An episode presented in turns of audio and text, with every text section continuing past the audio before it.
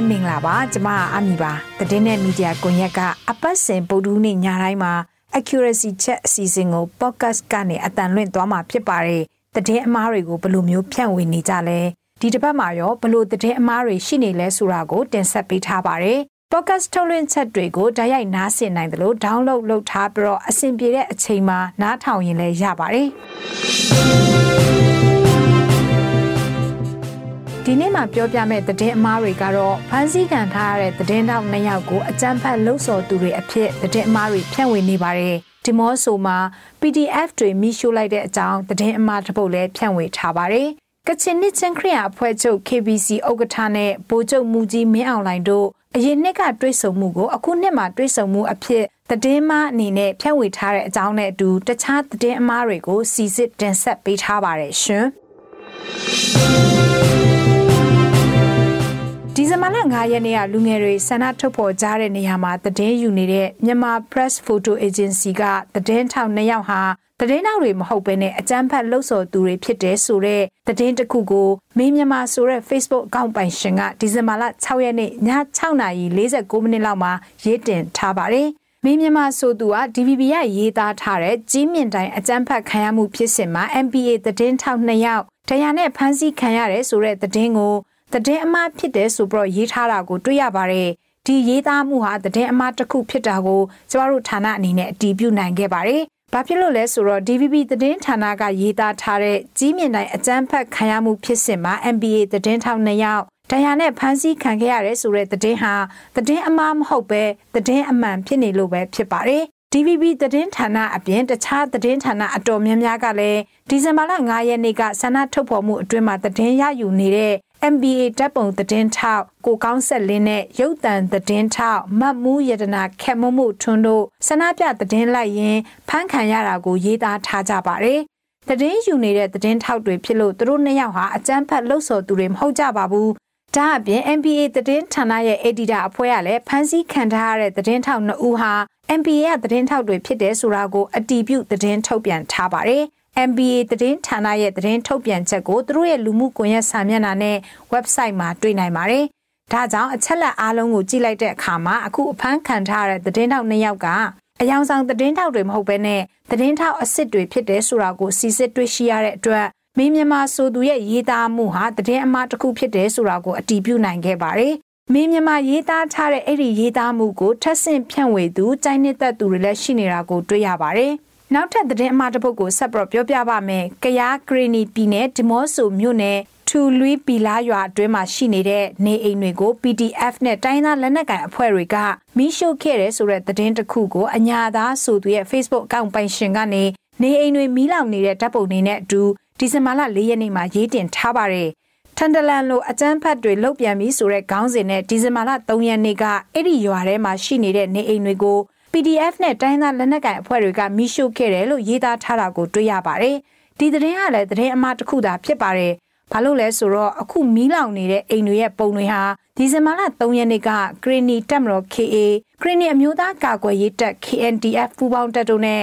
စစ်ကောင်စီတပ်တို့အကြားမှာအဲ့ဒီရွာနာနဲ့ခြေတော်ရဖျားအနီးမှာတိုက်ပွဲဖြစ်ပွားခဲ့ပြီးတော့တိုက်ပွဲအတွင်းမှာစစ်ကောင်စီတပ်ဘက်ကနေအိမ်တွေကိုမိရှုခဲ့တာလို့ဒေသခံတွေနဲ့ ပြည်သူ့ကာကွယ်ရေးတပ်တွေရဲ့ပြောဆိုချက်တွေထုတ်ပြန်ချက်တွေအရသိရပါတယ်။ခရစ်နီအမျိုးသားကာကွယ်ရေးတပ် KNDF ကနေအိမ်တွေမီးလောင်နေတာကို drone ရိုက်ချက်ကနေတဆင်ရရှိထားတဲ့မှတ်တမ်းဓာတ်ပုံနဲ့အတူသတင်းထုတ်ပြန်ထားပြီးတော့အဲ့ဒီသတင်းထုတ်ပြန်ချက်တွေကဓာတ်ပုံတွေကိုအညာသားဆိုသူကရယူပြီးတော့ PDF တွေကနေပြည်သူတွေရဲ့နေအိမ်ကိုမိရှို့ထားတဲ့အောင် Facebook စာမျက်နှာမှာပြန်ပြီးတော့ရေးတင်ထားတာဖြစ်ပါတယ်။ မီးလောင်နေတာတွေနဲ့ပတ်သက်ပြီးတော့ KNDF ရဲ့ထုတ်ပြန်ချက်တွေကိုလည်းသူတို့ရဲ့ Facebook စာမျက်နှာမှာတွေ့နိုင်ပါတယ်။နေအိမ်တွေမီးလောင်တာနဲ့ပတ်သက်ပြီး KNDF ခေါင်းဆောင်တဦးရဲ့ပြောဆိုမှုတွေကိုကိုးကားပြီးတော့လဲမင်းစည်းမသတင်းဌာနအပြင်ဒေသတွင်းမှာခြေစိုက်တဲ့ကန္နာရဝတီထိုင်းသတင်းဌာနတွေကသတင်းရေးသားထားတာလည်းရှိပါတယ်။ဒါကြောင့်အချက်လက်အားလုံးကိုပြန်ပြီးတော့ကြည့်မယ်ဆိုရင်အညာသားဆိုသူရဲ့ရေးသားမှုနဲ့ဓာတ်ပုံပါအဖြစ်ပြက်တွေဟာတကယ်မြေပြင်လက်တွေ့မှာဖြစ်ပေါ်နေတဲ့အကြောင်းအရာတွေကို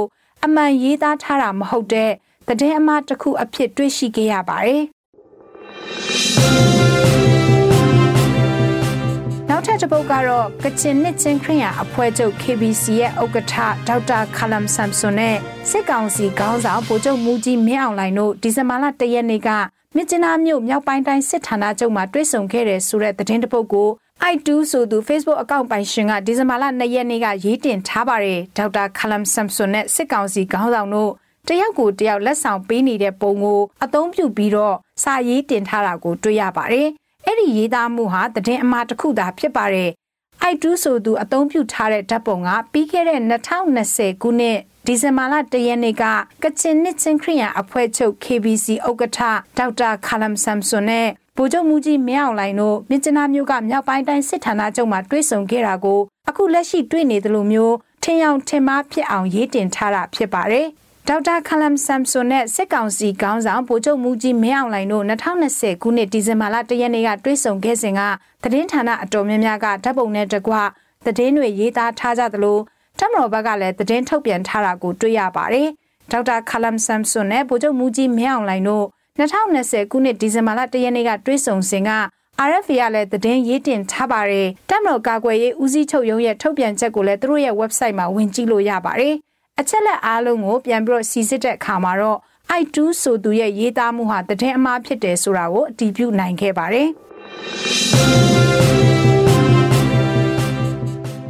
ချင်ပြည်နယ်မိုးမောက်မြို့မှာရှိတဲ့ကချင်နှစ်ချင်းခရီးရန်ဖျားကြောင်ဝင်းနဲ့ဆက်ဆောင်စခန်းတွေကိုကချင်လွတ်လပ်ရေးတပ်မတော် KIA ကပြစ်လိုက်တဲ့လက်နက်ကြီးကြီးကြားရောက်ပြီးတော့ထိခိုက်ပောက်ကွဲမှုဖြစ်ခဲ့တဲ့ဆိုတဲ့သတင်းတစ်ခုကိုဦးဝင်းရွှေနာမည်နဲ့ Facebook အကောင့်ပိုင်ရှင်ကနိုဝင်ဘာလ30ရက်နေ့မှာရေးတင်ခဲ့ပါတယ်။ဒီရေးသားမှုကလည်းသတင်းအမှားတစ်ခုသာဖြစ်ပါတယ်။ဘာလို့လဲဆိုတော့မိုးမောက်မြို့ကြီးနှံရက်ကွက်မှာရှိတဲ့ကချင်နှစ်ချင်းခရီးရန်ဖျားကြောင်ဝင်းနဲ့စစ်ဆောင်စခန်းတွေကိုလက်နက်ကြီးကြီးကြားရောက်ခဲ့တယ်ဆိုတာကတော့ စစ်ကောင်စီတပ်ကပစ်တာကို KIA ကပစ်တယ်ဆိုပြီးရေးသားထားလို့ပဲဖြစ်ပါတယ်စစ်ကောင်စီတပ်တွေကမိုးမောက်မြို့ကျင်းနှံရက်ကွက်ဘက်ကိုတက်လာပြီးတော့ဖះเจ้าနားကိုရောက်လာတဲ့အခါမှာမိုင်းခွဲတာတို့လက်နက်ကြီးတွေပစ်တာတို့လုပ်ခဲ့တဲ့အတွက်သူတို့ပစ်လိုက်တဲ့လက်နက်ကြီးကြီးကဖះเจ้าနဲ့စစ်ဆောင်စခန်းတွေကိုကြားရောက်ပြီးတော့ထိမှန်ခဲ့တာလို့ဒေသခံတွေကပြောပါတယ်ဒါအပြင်ဦးဝင်းရွှေရဲ့ရေးသားမှုဟာကချင်သတင်းဌာန Kitchen News Group KNG ကရေးသားထားတဲ့စစ်ကောင်စီတပ်လက်နက်ကြီးကြောင့် မိုးမောင်မြို့ဖျားကျောင်းနဲ့စစ်ဆောင်စခန်းတွင်လက်နက်ကြီးကြီးကြဆိုတဲ့သတင်းကို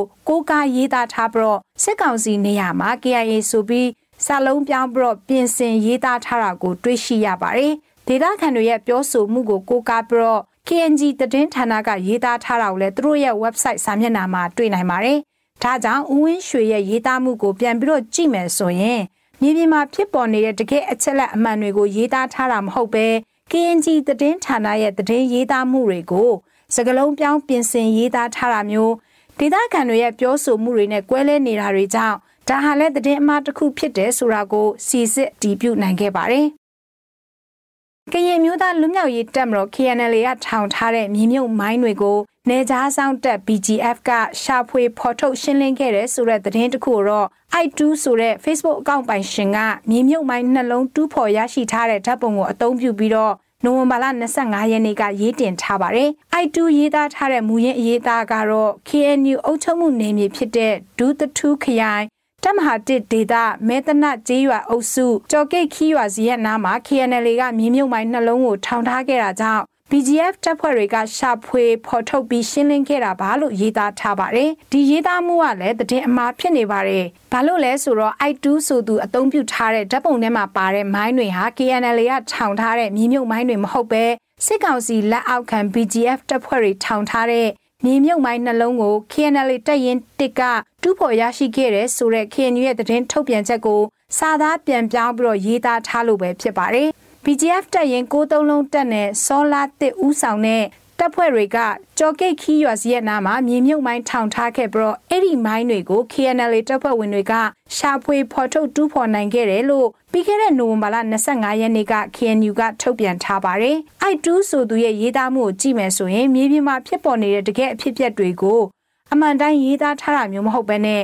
KNU ရဲ့ထုတ်ပြန်ချက်ကိုဝါရဖြန့်တဲ့ပုံစံမျိုးနဲ့ပြန်လည်ပြင်ဆင်ရေးသားထားတာတွေ့ရတဲ့အတွက်ဒီသတင်းဟာလည်းသတင်းအမှားတစ်ခုဖြစ်တယ်ဆိုတာကိုအတည်ပြုနိုင်ခဲ့ပါတယ်။ အပေါ်မှာပြောပြခဲ့တဲ့သတင်းတွေကိုပြန်ကြည့်မယ်ဆိုရင်အခုလိုမျိုးနိုင်ငံရေးမတည်မငြိမ်ဖြစ်နေတဲ့ကာလမှာသတင်းအမှားဖြန့်ဝေသူတွေကပုံစံအမျိုးမျိုးနဲ့သတင်းအမှားတွေကိုဖန်တီးရေးသားဖြန့်ဝေနေကြပါတယ်။သတင်းအချက်လက်အမှားတွေနဲ့ဓာတ်ပုံအဟောင်းတွေကိုပြန်ပြီးတော့အသုံးပြုတာတွေရှိသလိုဓာတ်ပုံရဲ့မှန်ကန်တဲ့အချက်လက်မဟုတ်တဲ့အရေးသားတွေနဲ့ပြန်လည်ဖြန့်ဝေနေတာကိုလည်းတွေ့ရပါတယ်။ဒီလိုမျိုးဖြန့်ဝေနေကြတဲ့အတွက်လူမှုကွန်ရက်သုံးဆွဲသူစာဖတ်ပရိသတ်တွေအနေနဲ့အခုလိုမျိုးကာလမှာ သတင်းတွေကိုဖတ်ပြီးတော့ပြန်ဖြန့်ဝေတော့မယ်ဆိုရင်ကိုဖြန့်ဝေမဲ့သတင်းကတကယ်ပဲသတင်းဌာနတွေမှာရှိမရှိ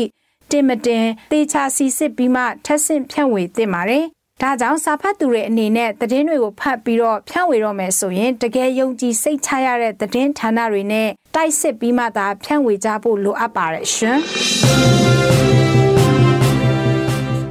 ဒီနေ့ရဲ့အစီအစဉ်ကိုဒီမှာပဲရပ်နားမှာဖြစ်ပါတယ်။သတင်းနဲ့မီဒီယာကိုရဲ့သတင်းဌာနရဲ့ podcast ထုတ်လွှင့်ချက်တွေကိုနားဆင်နေကြတဲ့မိဘပြည်သူအားလုံးရှင်လန်းချမ်းမြေ့ကြပါစေရှင်။